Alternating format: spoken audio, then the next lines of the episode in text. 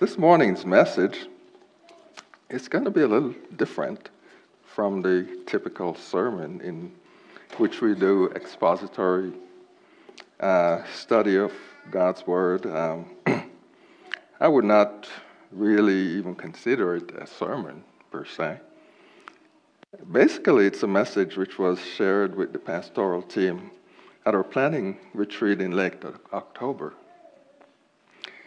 Um, having heard it, the team thought it would be appropriate to share it with the entire church. So Pastor Billy asked if I could do that this morning.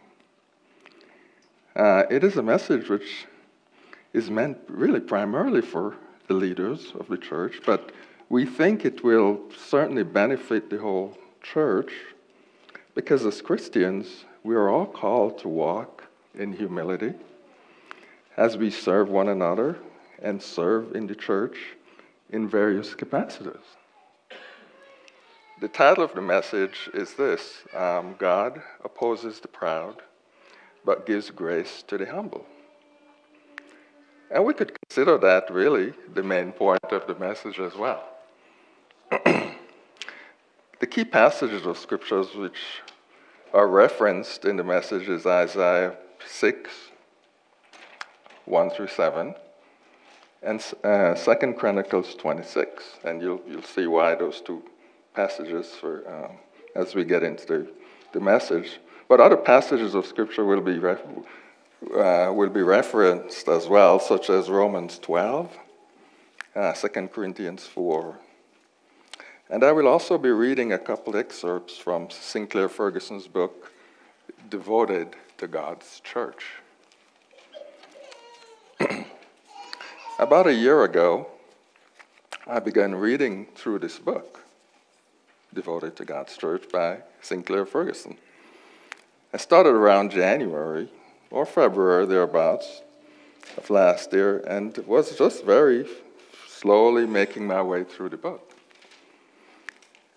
Probably around March, I was reading through the chapter on worship, it's chapter 5. In this chapter, he introduces the story about Isaiah and the vision he had of seeing the Lord sitting on a throne, high and lifted up, and the train of his robe filled the temple. That's Isaiah 6 1. This, of course, is a well known uh, and familiar passage, and many sermons and teachings have been done on this passage, and rightly so. One of the things which uh, struck me about this story, and it's something which Sinclair Ferguson brought up as well, was the date stamp with which Isaiah introduced the story. He said that Scripture dates the great experiences of God's uh, servants in various ways, in different ways.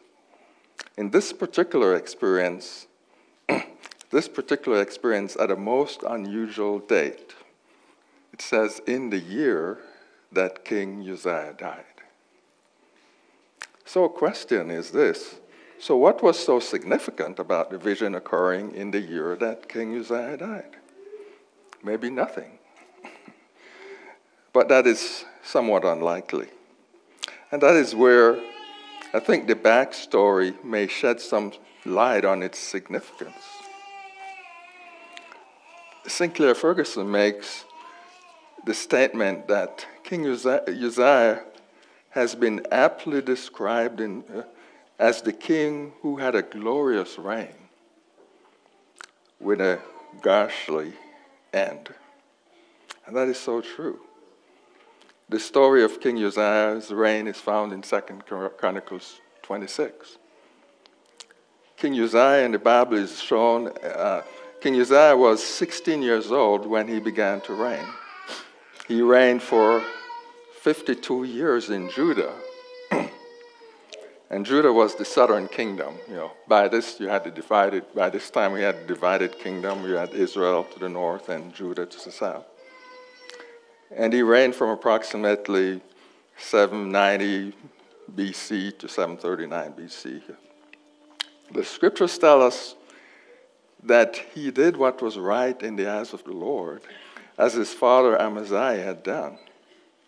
King Uzziah sought the Lord during the days of Zechariah, who instructed him in the fear of the Lord. This Zechariah was most likely a godly prophet to whom Uzziah listened. But we need to note also that this Zechariah is not the same Zechariah, the minor prophet, um, who came much, much later, actually. As long as Uzziah made a point to seek God, God made him prosperous. Unfortunately, after Zechariah died, Uzziah made some very bad mistakes. Uzziah in the Bible is shown as a wonderfully intelligent and innovative king under whom the state of Judah prospered. He was used by God to defeat the Philistines and the Arabs. He built fortified towers and strengthened the armies of Judah. And he commissioned skilled men to create devices that could shoot arrows and large stones at enemies from the city walls. He also built up the land built up the land, rather. And the Bible says he loved the soil. The Ammonites paid tribute to him, and his fame spread all over the ancient world, as far as the border of Egypt. His reign marked the height of Judah's power. Unfortunately, King Uzziah's fame and strength led him to become proud. And this led his led to his downfall. The scriptures really sum it up with the statement in 2nd Chronicles 26 16.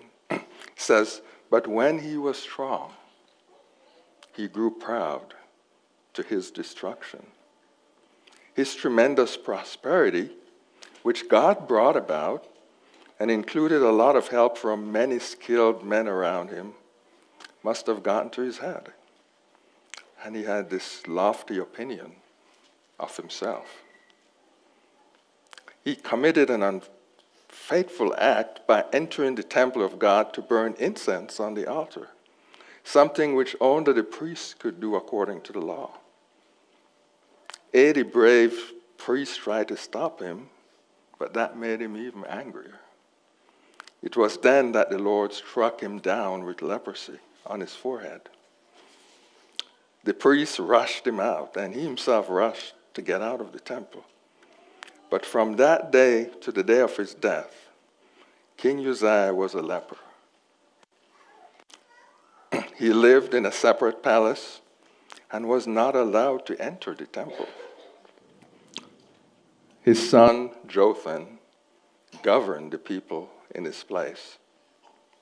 And this all reminded me of the words of King Nebuchadnezzar.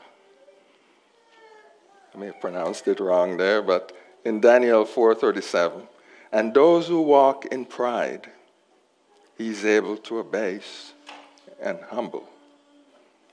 James 4:6 says, but he gives more grace. Therefore it says, God opposes, opposes the proud, but gives grace to the humble.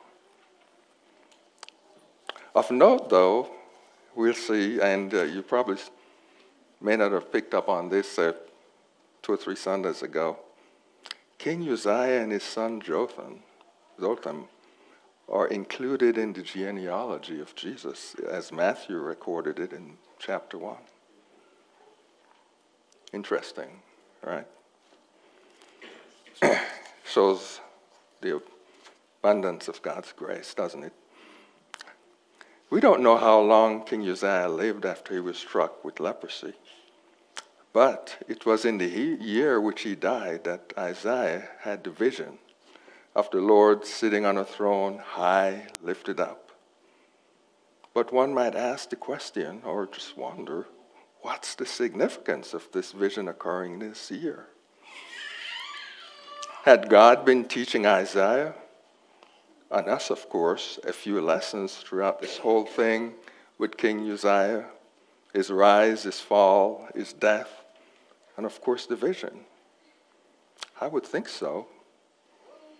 Sinclair Ferguson puts it this way in his book God had been teaching Isaiah not to trust in the power of leaders, no matter how great they are, and how naive we still are today because we do that, still do that. But now, through the vision, God was showing him that in days of great crisis and disappointment, behind the scenes of time, the throne of heaven, heaven was still occupied. God never vacated it. In the vision, God peeled back the curtains of heaven for just a moment to show Isaiah and us that he has always been on his throne and in control. He's sovereign over all things. As we have learned in the study of the book of Daniel, earthly kings and kingdoms come and go and will ultimately pass away. But God's kingship and kingdom is eternal, and there is no end. Well, with that little bit of background and the backstory of the vision which Isaiah had of the Lord, the scene shifts to God's work in Isaiah himself. In his experience of seeing God sitting on a throne high and lifted up, Isaiah begins to see God in his true light for who he is, who he really is. But at the same time, he also begins to see man, and he sees himself, especially in his true colors as well. Ferguson makes the statement that the manifestation of God's holy holiness carries with it the expression of his holy judgment.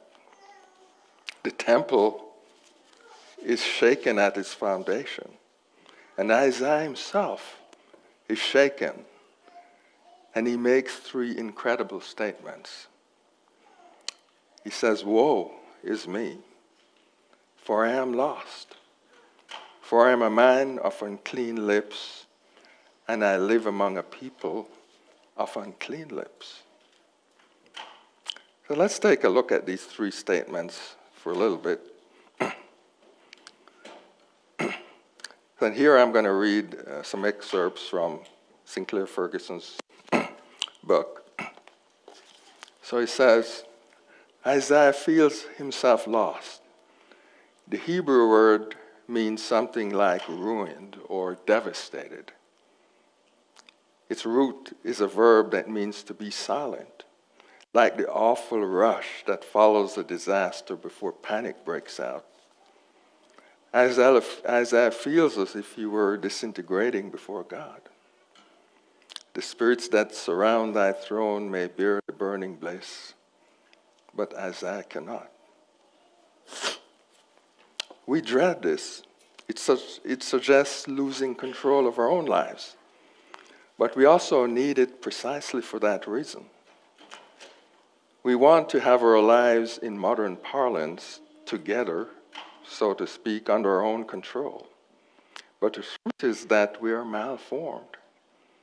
We can only get it together in an artificial way by the employment of this world's various brands of superglue. By contrast, what God does, yes, even to a great man like Isaiah, perhaps especially to such a man, is to take, take us to pieces and then reconstruct us. That is a recurring pattern in the Bible. For some, it takes place through the long and slow process of God's providential work. It was thus for Jacob for, and for Joseph.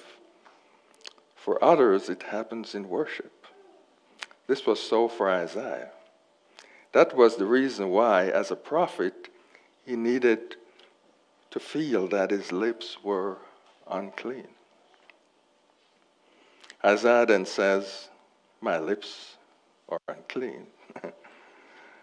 um, with what do you associate the cry, unclean? unclean. It was the cry of the leper, simultaneously confessing of his own condition and a warning to others that he was unclean. Everyone familiar with Isaiah knows that he's the best preacher in Jerusalem. His lips are pure, they are his strength. But this is exactly the point.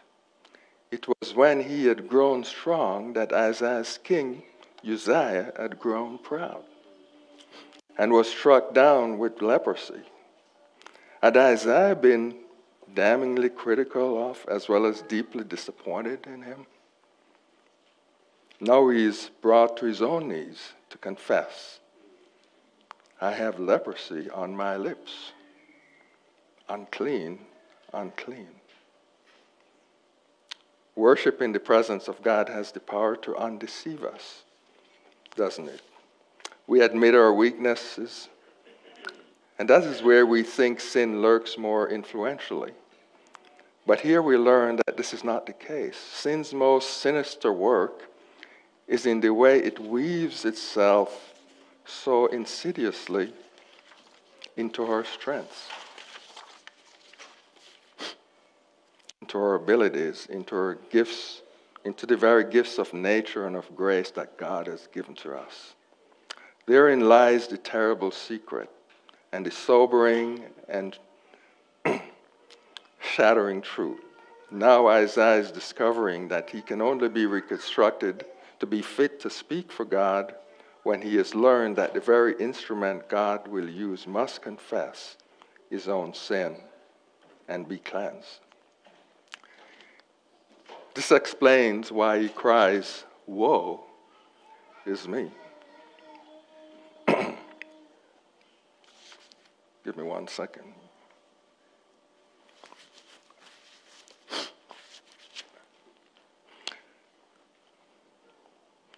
The expression woe in is me speaks of Isaiah being overwhelmed with the sense of his own sinfulness and unworthiness. He feels himself cut off or ruined or doomed.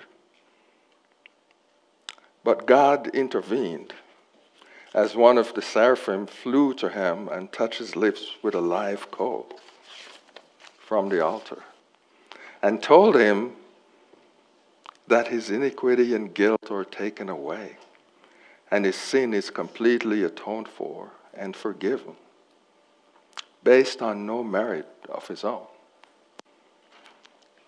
This so speaks of the work of Christ on the cross, doesn't it? Through his death, burial, and resurrection, as one places faith in what Christ has done for us.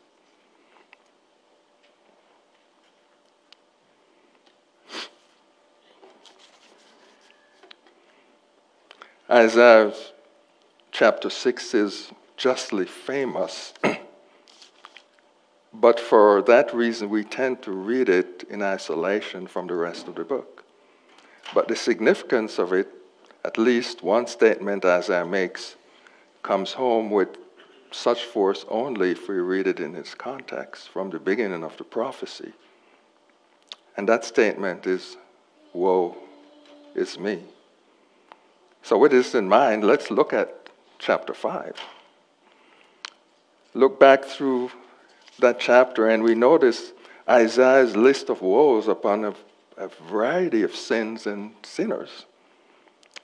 Woe number one to those who join house to house, who add field to field until there is no more room, and you are made to dwell alone in the midst of the land. Woe number two Woe to those who rise up early in the morning, that they may run after strong drink, who tarry late into the evening as wine inflames them. Number three Woe to those who draw iniquity with cords of falsehood, who draw sin as with cart ropes. Four, woe to those who call evil good and good evil, who put darkness for light and light for darkness, who put bitter for sweet and sweet for bitter. Number five, woe to those who are wise in their own eyes and shrewd in their own sight. Number six, woe to those who are heroes at drinking wine and valiant men in mixing strong drink. so, what is next? Will there be a seventh woe? Sure is. Against whom will Isaiah pronounce it? Number seven, he says, Woe is me, for I am lost.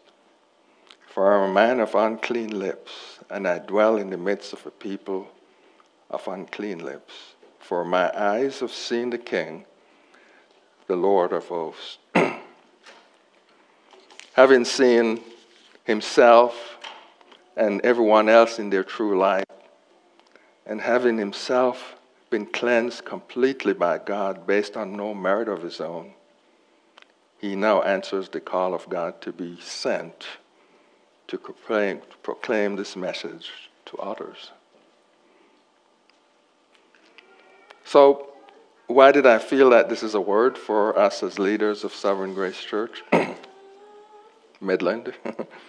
First, God's word is for us in a somewhat general sense in that it applies to all Christians, and particularly leaders in whatever capacity God calls us to lead. As Christians, we are to learn from the examples in the Old Testament, both good and bad examples. But that's not the primary reason why I think the word is for us as leaders of SGC Midland. Over the last several years, we haven't exactly been sitting idly by. During that time, we've studied, we've really continued just to preach God's word. Uh, we've discussed and developed plans and structures and strategies which we hoped would result in some semblance of church growth in terms of breaking out from the 70 to 90 people attendance or less many times, which we had for many, many years. We even renovated these facilities a few years ago. Of course, we're, I mean, we just finished another one just now. Uh, but we renovated a few years ago to make it more attractive and welcoming to visitors. Over that period of time, we've also seen people leave the church, including some very key people for various reasons. In some cases, they left because things were not happening fast enough for them, and so many other reasons. We have even wondered whether God's plan for us is that we be a small church, but would still have you know, some significant influence in sending folks out, as well as supporting works like our partnership with Barnabas and others. Well, COVID 19 hit. and it seems like that became a significant transitional point in terms of uh, God's draw- God drawing and bringing more and more people to the church. A number of folks actually started coming leading up to COVID, but it seems that it really picked up in the midst of COVID. Anyway, back to uh, back around March of last year was when I felt that this was a word for us, and I mentioned something to Billy about it then. During the months following, I think the Lord used the uh, preaching series on build and Daniel to confirm that it was something that needed to be shared. This is both an encouragement for us as well as a warning for us. God is the one who is bringing about what we are, what we see happening with the church and attendance and membership. And it is not the result of our strategies and efforts or any grand plan that we had or have. It's not to say that we have no plan or, or role to play. God definitely used us through his guidance, direction, empowerment, etc., even when we were not sure what to do or just the uncertainty about the future.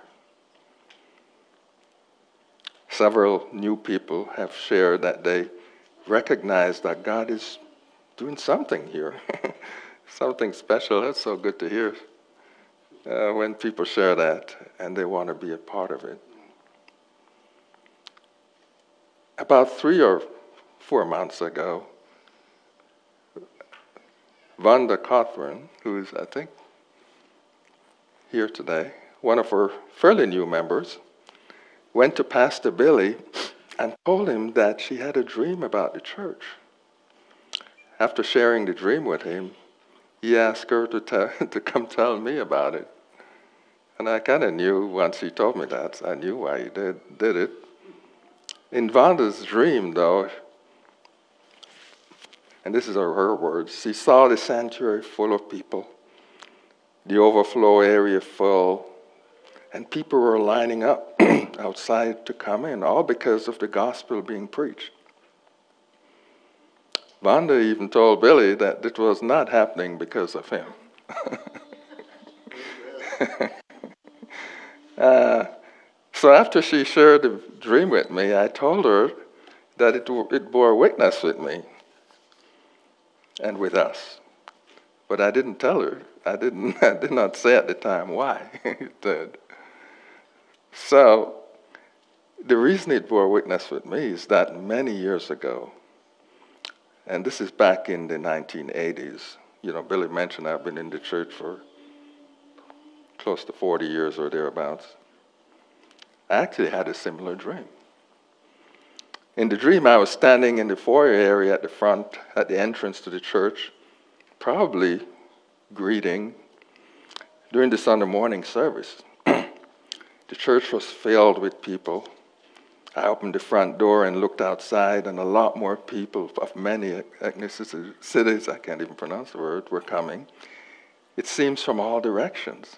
In that dream, the thought came into my mind that this was happening because the gospel is being preached, and that the Spirit was the one drawing all these people to the church. Interestingly, this dream occurred right after a lot of people left the church. Man, we've gone through some rough times. For some reason which I never really knew.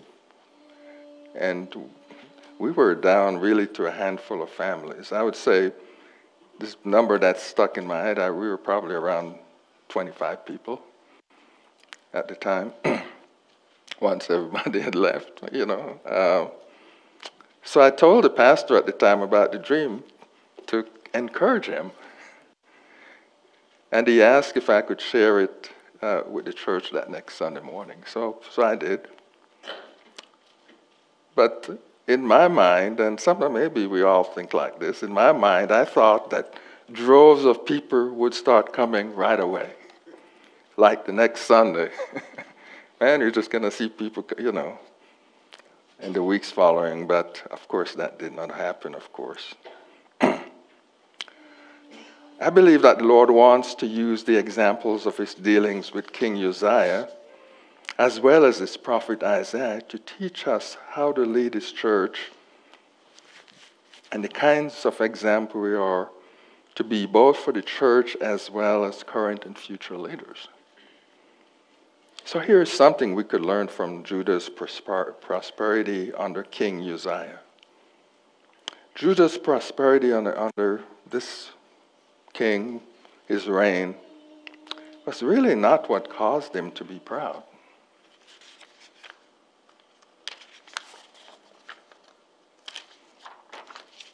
You see, God caused Judah under King Uzziah's reign to prosper for a long time, for decades. He ruled for over 50 years. But it was not until the latter part of his reign that he became proud. It was when he became strong that he became proud. In other words, he started to think that Judah's prosperity was all because of him. His intelligence, his wisdom, his power, his doing all this and that is where the problem was. As long as King Uzziah sought God and walked in humble submission to him, God made him prosperous. tells us that in 2 Chronicles 26, verse 5. As God prospers our church, we need to be careful not to fall into the same trap which King Uzziah fell into. But that, that is easier said than done, especially if such prosperity continues for a good while. It may be easy to think, to begin to think more highly of ourselves than we ought to, especially in light of the various gifts He has entrusted to each of us. Paul says this in Romans 12:3. For by the grace given to me, I say to everyone among you not to think of himself more highly than he ought to think, but to think with sober judgment, each according to the measure of faith that God has assigned. He goes on in the passage and he talks about each member having gifts that differ according to the grace given us, and we are to use them according to the proportion of faith which He assigned to each of us. Whether it's prophecy or service or teaching, one who exhorts, um, one who is generous, one who acts, does acts of mercy, all these things. The point is that we have no ground to stand on to think more highly of ourselves than we ought to, because both gifts and the faith to use them all come to us by God's grace.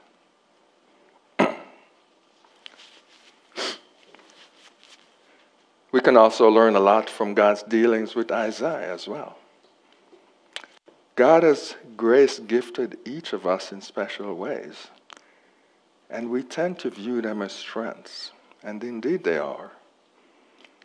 But interestingly, Sinclair Ferguson points out that sin most sinister work is in the way it weaves itself so insidiously into our strengths, our abilities, into our, the very gifts of nature and of grace that God has given us. Ferguson goes on to say that Isaiah discovered that he could only be reconstructed to speak for God when he, was, he has learned that the very instrument of God that God will use must confess his own sin and be cleansed. In doing so, we learn to trust and depend on God and not our gifts, abilities, and talents. We're not likely to have the same kind of earth shattering vision which Isaiah had. But I think the Lord has been doing that work in us over the last several years or, or longer through the difficulties, hardships, conflicts, host of other things which he allowed us to go through. Ferguson points out a recurring pattern in the Bible where God takes us to pieces and reconstructs us. For some, it takes place through the long and slow process of God's providential work. It was so for Jacob and Joseph and many others. And I think it was so for us as well. But we need to understand that such work is not over, but continues.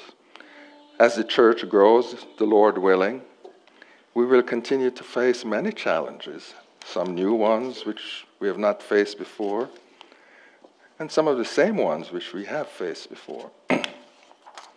so, how do we face those challenges? We continue to trust and depend on God and not our gifts, abilities, and talents. I think the appropriate way to close this morning is to read the passage from 2 Corinthians 4, verses 1 through 7. So you should have that in your handout. It says, Therefore, having this ministry by the mercy of God, we do not lose heart, but we have renounced disgraceful, underhanded ways. We refuse to practice cunning or to tamper with God's word. But by the open statement of the truth, we would commend ourselves to everyone's conscience in the sight of God. And even if our gospel is veiled, it is veiled to those who are perishing in their case, the God of this world has blinded the minds of the unbelievers to keep them from seeing the light of the gospel of the glory of Christ, who is the image of God. For what we proclaim is not ourselves, but Jesus Christ as Lord, with ourselves as your servants for Jesus' sake. For God, who said, Let, shine, let light shine out of darkness, has shone into our hearts to give the light of the knowledge of the glory of God in the face of Jesus Christ. But we have this treasure, speaking of the light of the gospel of the glory of Christ. We have this treasure in jars of clay to show that the surpassing power belongs to God and not to us. Well, in another book by Sinclair Ferguson, entitled The Dawn of Redeeming Grace, that was a book that was Pastor Billy gave out for um, it's a Christmas gift, right? Um, he says that when writing this passage, perhaps Paul was thinking of the, the story in the Old Testament, Gideon, when Gideon went up against the Midianites in Judges 6 and 7. In this story, the Israelites were oppressed by the Midianites and the Amalekites and other enemies. And understand this God allowed this because of Israel's apostasy. Guided by God, though, Gideon had reduced his army in stages from 32,000 men to 300, carrying trumpets and jars with torches inside them. They were vastly outnumbered. Even the 32,000 would have been vastly outnumbered. Um, in fact, in Judges 12, I mean, Judges 7, verse 12 says that the Midianites and the Amalekites on all, and all the sons of the east lay along the valley like locusts for a multitude. And their camels were without number, as the sand on the seashore for multitude. Can you imagine 300 men going up against that kind of a thing? Even 32,000. Gideon's army, if you call it an army, of 300 was divided into three groups of 100 each, and they surrounded the camp of the Midianites at night. Then, on Gideon's signal, they smashed the jars, thereby letting the light shine out, blew the trumpets, and shouted in triumph. The enemy fled in disarray and turned on one another and were utterly defeated.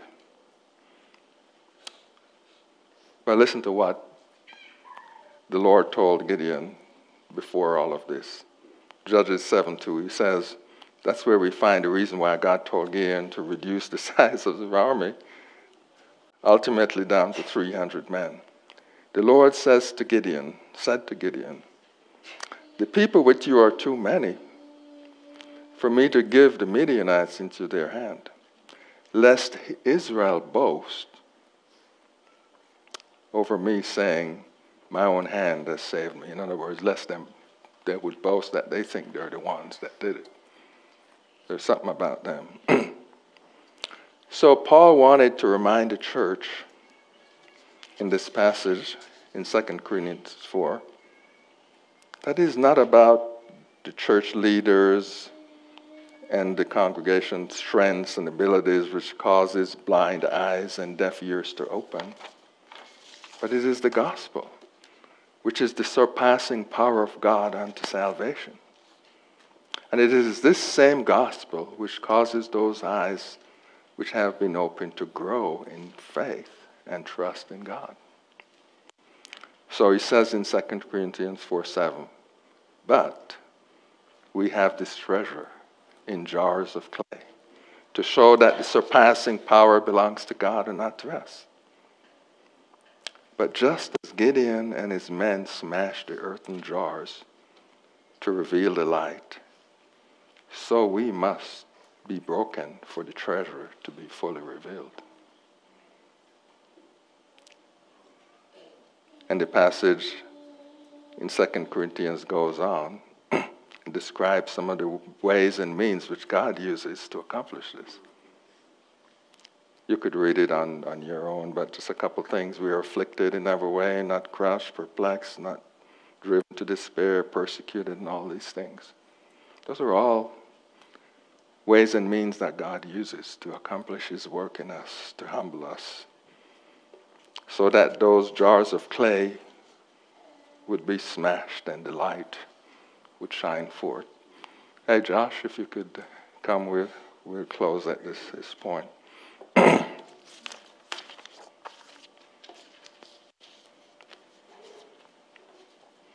So, in closing, then, perhaps you're here today and you don't know Christ as Lord and Savior. This gospel I talk about is may, may sound foreign to you. So I would certainly invite you to come up after the service and to speak to one of our leaders who can talk to you about receiving Christ as Lord and Savior. I think Pastor Billy will be here and, uh, and Becky will be up here. or you could go to the Lord and talk to Him yourself. because He is there with outstretched arms, ready to welcome you as well. You, you may already know Christ as Lord and Savior, but something in the message spoke directly to you, and you would like to talk with one of the leaders, or you'd like prayer for a need you have, or maybe your family has. You're invited to come up as well. But you could grab a neighbor as well, too, and ask that person to pray with you. Amen.